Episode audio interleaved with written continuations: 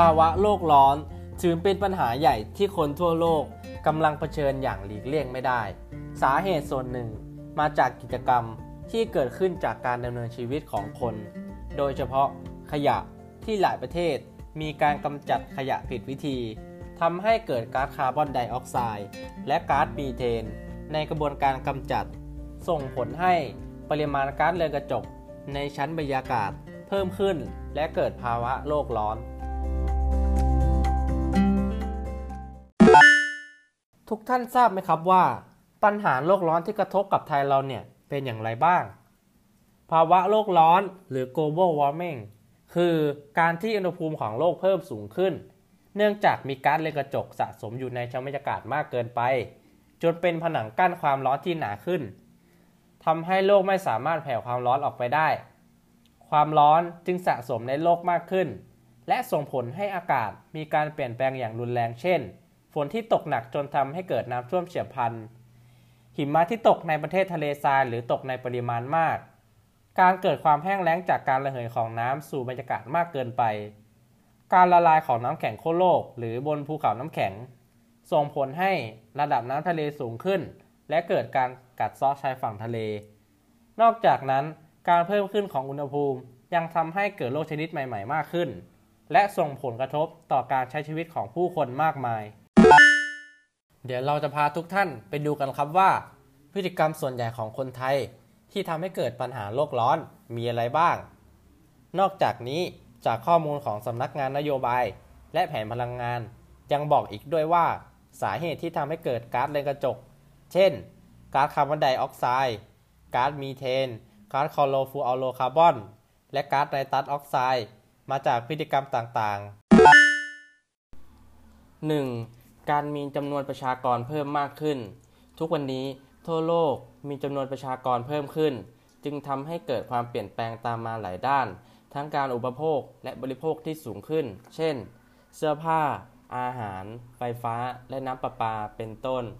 จนทำให้เกิดปัญหาขาดแคลนพลังงาน และทรัพยากรธรรมชาติ อีกทั้งยังทำให้ก๊าซต่างๆ สะสมในชั้นบรรยากาศมากเกินความสมดุล จากการดำเนินชีวิตประจำวัน เช่น การใช้น้ำมันรถทำให้ก๊าซคาร์บอนไดออกไซด์และก๊าซไนตรัสออกไซด์ที่มาจากการเผาไหม้ของเครื่องยนต์ทำให้เกิดภาวะโลกร้อน และการเปลี่ยนแปลงสภาพภูมิอากาศตามมานั่นเอง 2. การใช้พลังงานเชื้อเพลิงฟอสซิล แบบไม่สิ้นสุด หลายประเทศทั่วโลกมีการขยายตัวทางเศรษฐกิจ จึงทำให้ความต้องการที่จะใช้พลังงานเพิ่มมากขึ้น ซึ่งสวนทางกับความเป็นจริงที่ว่า แหล่งพลังงานเชื้อเพลิงฟอสซิลที่สำคัญต่างๆ เช่น ถ่านหิน น้ำมันปิโตรเลียม และก๊าซธรรมชาติ ลดน้อยลงทุกๆวัน ที่สำคัญคือ พลังงานเหล่านี้เมื่อผ่านกระบวนการเผาไหม้ทำให้เกิดก๊าซเรือนกระจกในชั้นบรรยากาศเพิ่มขึ้น จนเป็นอีกหนึ่งสาเหตุที่ทำให้โลกร้อนรุนแรงขึ้น 3. การปล่อยก๊าซจากโรงงานอุตสาหกรรม การขยายตัวของโรงงานอุตสาหกรรม ถือเป็นตัวการสำคัญที่ทำให้ภาวะโลกร้อนรุนแรงมากยิ่งขึ้นแบบก้าวกระโดด เนื่องจากโรงงานอุตสาหกรรมต่างๆ ปล่อยก๊าซเรือนกระจกสู่ชั้นบรรยากาศอย่างมหาศาล จากรายงานการปล่อยก๊าซคาร์บอนไดออกไซด์จากการใช้พลังงานปี 2561 ระบุว่า ในภาคเศรษฐกิจประกอบด้วย ภาคขนส่ง ภาคอุตสาหกรรม และภาคอื่น ๆ มีการปล่อยก๊าซคาร์บอนไดออกไซด์เพิ่มขึ้น 260.3 ล้านตัน เพิ่มขึ้น 0.8%จากปี 2560 ซึ่งมีการปล่อยก๊าซคาร์บอนไดออกไซด์ 258.2 ล้านตัน 4. การตัดไม้ทำลายป่า การตัดไม้ทำลายป่า ถือเป็นอีกหนึ่งพฤติกรรมสำคัญ ที่ทำให้เกิดโลกร้อน โดยเฉพาะการขยายตัวของพื้นที่เมือง เพราะต้นไม้เป็นแหล่งดูดซับก๊าซคาร์บอนไดออกไซด์ช่วยลดปริมาณก๊าซคาร์บอนไดออกไซด์ในชั้นบรรยากาศ ฉะนั้นในเมื่อมีการตัดไม้ทำลายป่า ย่อมส่งผลให้เกิดภาวะโลกร้อนตามมา 5. การจัดการขยะ ขยะเป็นอีกปัจจัยสำคัญที่ส่งผลกระทบต่อภาวะโลกร้อน เพราะเกือบทุกขั้นตอนของการจัดการขยะที่ไม่ถูกต้อง มีส่วนสร้างก๊าซเรือนกระจก เริ่มตั้งแต่การขนย้าย การเผาทำลาย การฝังกลบ และการเทกองรวมกันที่ทำให้เกิดก๊าซคาร์บอนไดออกไซด์และก๊าซมีเทน นอกเหนือจากนี้การเผาขยะบางชนิดที่มีสารพิษปนเปื้อน ยังปล่อยมลพิษสู่อากาศ น้ำและดิน ทำให้เกิดการปนเปื้อนในสิ่งมีชีวิต แถมยังเป็นอันตรายต่อร่างกายมนุษย์อีกด้วย เดี๋ยวเรามาฟังหลัก 7R กันดีกว่าครับว่าหลัก 7R มีอะไรบ้าง จากพฤติกรรมการดำเนินชีวิตของมนุษย์ การทิ้งและกำจัดขยะไม่ถูกวิธี ก็เป็นส่วนหนึ่งที่ทำให้เกิดภาวะโลกร้อน และเป็นเรื่องใกล้ตัวที่เกี่ยวข้องในชีวิตประจำวัน และเป็นสิ่งที่จัดการหรือแก้ไขได้ไม่ยาก เพียงแค่นำหลักการจัดการขยะ 7R มาปรับใช้ง่ายๆ ทุกคนสามารถช่วยการลดปริมาณขยะ และลดภาวะโลกร้อนได้อีกด้วย ตามหลัก 7R ที่กรมควบคุมมลพิษแนะนำไว้ดังนี้ 1. รีฟิลปฏิเสธการใช้ จากรายงานการสรุปสถานการณ์มลพิษของประเทศไทย ปี 2561 ประเทศไทยมีปริมาณขยะประเภทพลาสติกมากถึง 2 ล้านตัน ซึ่งไม่สามารถกำจัดได้ด้วยวิธีฝังกลบ ส่วนมากจะนำไปเผาทำลาย แต่ก็สร้างมลพิษให้กับอากาศ ซึ่งการปฏิเสธการใช้ทรัพยากรที่จะสร้างมลพิษต่อสิ่งแวดล้อม เป็นเพื่อเป็นการลดปริมาณขยะ เช่น กล่องโฟม ถุงพลาสติก ขยะมีพิษ และผลิตภัณฑ์ หรือบรรจุภัณฑ์ที่ใช้ครั้งเดียวทิ้งต่างๆ โดยทางออกง่ายๆ ให้เราเปลี่ยนมาใช้กล่องข้าวที่ผลิตจากวัสดุธรรมชาติ ถุงผ้ารักโลกกระบอกน้ำแบบพกพาแทน หรือการใช้ผลิตภัณฑ์เหล่านี้ซ้ำๆ ซึ่งก็ต้องบอกเลยว่า นอกจากสิ่งของพวกนี้จะช่วยลดปริมาณขยะและมลพิษทางอากาศแล้ว บางครั้งยังช่วยลดค่าใช้จ่ายได้อีกด้วย เนื่องจากปัจจุบันร้านค้า หรือร้านอาหารหลายร้านมีโปรโมชั่นสำหรับลูกค้าที่นำบรรจุภัณฑ์มานั่นเอง 2. refill การใช้สินค้าที่เติมได้ การเลือกใช้สินค้าชนิดเติม แทนสินค้าใส่บรรจุภัณฑ์ใหม่ที่ใช้แล้วทิ้ง เพราะเป็นการช่วยลดขยะหรือบรรจุภัณฑ์ชิ้นใหญ่ ซึ่งใช้ทรัพยากรในการผลิตมากกว่า อีกทั้งยังเป็นการประหยัดเงินในกระเป๋าไปในตัวด้วย โดยส่วนใหญ่ผลิตภัณฑ์ที่มีแบบเติม จะเป็นพวกของใช้ในบ้าน เช่น น้ำยาล้างจาน น้ำยาซักผ้า สบู่เหลว แชมพู ครีมนวดผม และฐานที่สามารถชาร์จได้ 3. รีเทิร์น การหมุนเวียนมาใช้ใหม่ การเลือกใช้สินค้าที่เป็นบรรจุภัณฑ์หมุนเวียน สามารถส่งคืนให้กับผู้ผลิต แล้วนำกลับมาใช้งานต่อได้ เช่น การคืนขวดน้ำอัดลมที่เป็นขวดแก้ว บริษัทที่ผลิตน้ำอัดลม จะนำขวดแก้วกลับไปทำความสะอาด และฆ่าเชื้อ เพื่อหมุนเวียนกลับมาใช้ใหม่ เป็นการลดการใช้ทรัพยากร เช่นทราย พลังงาน และสารเคมีที่ใช้ในการผลิตแก้ว หรือลดการใช้ขวดพลาสติกแบบใช้แล้วทิ้ง 4. รีแพร์การซ่อมแซม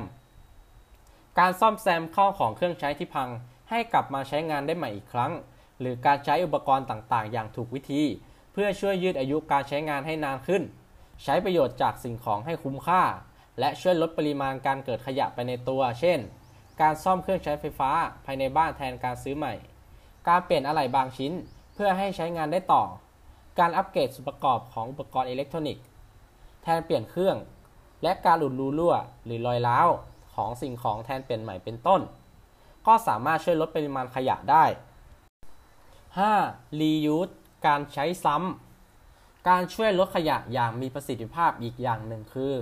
การนำสิ่งต่างๆ ทั้งผลิตภัณฑ์หรือบรรจุภัณฑ์ที่ใช้แล้ว กลับมาใช้ซ้ำให้คุ้มค่า และเกิดประโยชน์สูงสุด จนกว่าจะเสื่อมประสิทธิภาพหรือหมดอายุการใช้งาน โดยมีสโลแกนติดหูว่า ใช้แล้ว ใช้ซ้ำ นำกลับมาใช้ใหม่ เช่น การพกถุงผ้าไว้ใช้ใส่ของแทนถุงพลาสติกทุกครั้ง การนำถุงพลาสติกที่ได้มาทำเป็นถุงขยะ การนำกล่องลังที่ได้มาเป็นภาชนะใส่ของ การใช้กระดาษให้ครบทั้งสองหน้า รวมถึงการนำสิ่งของที่ไม่ใช้แล้ว ไปบริจาคให้กับคนอื่นที่ต้องการต่อไปด้วย 6. Recycle การนำกลับมาใช้ใหม่ การนำขยะหรือของเหลือใช้มาแปรรูปผ่านกระบวนการต่างๆ เพื่อทำเป็นผลิตภัณฑ์ใหม่ ซึ่งส่วนใหญ่จะเป็นขยะที่จัดอยู่ในประเภทขยะรีไซเคิล เช่น กระดาษ ขวดแก้ว ขวดพลาสติก และกระป๋องเครื่องดื่ม โดยเราทุกคนสามารถเป็นส่วนหนึ่งในการรีไซเคิลได้ ด้วยการคัดแยกขยะที่บ้าน แล้วนำไปขายที่ธนาคารขยะ หรือร้านรับซื้อของเก่านำไปดัดแปลงเป็นข้าวของเครื่องใช้ หรือไม่ก็นำไปบริจาคให้กับโครงการต่างๆ เพื่อเป็นการหมุนเวียนทรัพยากรต่อไป ส่วนตัวอย่างการรีไซเคิลได้แก่ การนำกล่องนมไปทำเป็นหลังคาบ้าน การนำขวดพลาสติกไปทำเป็นเสื้อผ้าหรือจีวรพระ การนำฝาขวดน้ำพลาสติกไปทำเป็นภาชนะหรือกระถางต้นไม้ และการนำถุงพลาสติกไปทำเป็นบล็อกปูถนนเป็นต้น 7. reduce การลดใช้ การลดใช้ทรัพยากรให้เหลือเท่าที่จำเป็น ร้อมทั้งนำทรัพยากรนั้นๆ มาใช้ให้เกิดประโยชน์สูงสุดด้วย หรือเรียกง่าย ๆ ว่า เป็นการไม่ใช้ของสิ้นเปลือง และไม่กินทิ้งกินขว้างนั่นเอง เช่น การกินอาหารให้หมดเกลี้ยงทุกมื้อ การดื่มน้ำให้หมดเกลี้ยงทุกครั้ง การพกกล่องข้าวติดตัวไว้ใส่อาหารที่กินเหลือ การใช้ผ้าเช็ดหน้าแทนกระดาษทิชชู่ การใช้กล่องข้าวที่ใช้ซ้ำได้หลายครั้ง แทนกล่องโฟมที่ใช้ได้ครั้งเดียว การล้างผักผลไม้ในอ่างแทนการล้างจากก๊อกน้ำโดยตรง การปิดน้ำปิดไฟเมื่อเลิกใช้งานเสมอ การซื้อของซ้ำๆหรือมากจนเกินไป และการลดการใช้กระดาษอย่างสิ้นเปลืองนั่นเอง มาถึงตอนนี้หลายคนคงจะเห็นแล้วว่า มนุษย์เป็นสาเหตุสำคัญ ส่วนหนึ่งที่ทำให้เกิดภาวะโลกร้อน จากพฤติกรรมบางอย่างในชีวิตประจำวันเช่น การทิ้งขยะและการใช้พลาสติก ซึ่งก็โชคดีที่เราทุกคนสามารถเริ่มด้วยช่วยกัน ลดปัญหาเหล่านี้ลงไปได้ง่าย ๆ ด้วยการนำหลัก 7R มาใช้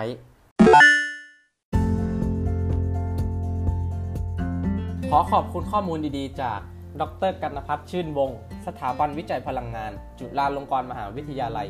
ดรเพนซิลิประชากิติกุล สาขาวิชาวิศวกรรมสิ่งแวดล้อม และการจัดการภัยพิบัติ มหาวิทยาลัยมหิดล วิทยาเขต กาญจนบุรี ดรสุธาทิพย์สินยัง สาขาวิชาวิศวกรรมสิ่งแวดล้อม ภาควิชาวิศวกรรม มหาวิทยาลัยสงขลานครินทร์ดรธนิตาอารีลบ สาขาวิชาเทคโนโลยีการจัดการสิ่งแวดล้อม คณะเทคโนโลยีและสิ่งแวดล้อม มหาวิทยาลัยสงขลานครินทร์วิทยาเขตภูเก็ต กรมควบคุมมลพิษ สำนักงานนโยบายและแผนพลังงาน กระทรวงพลังงาน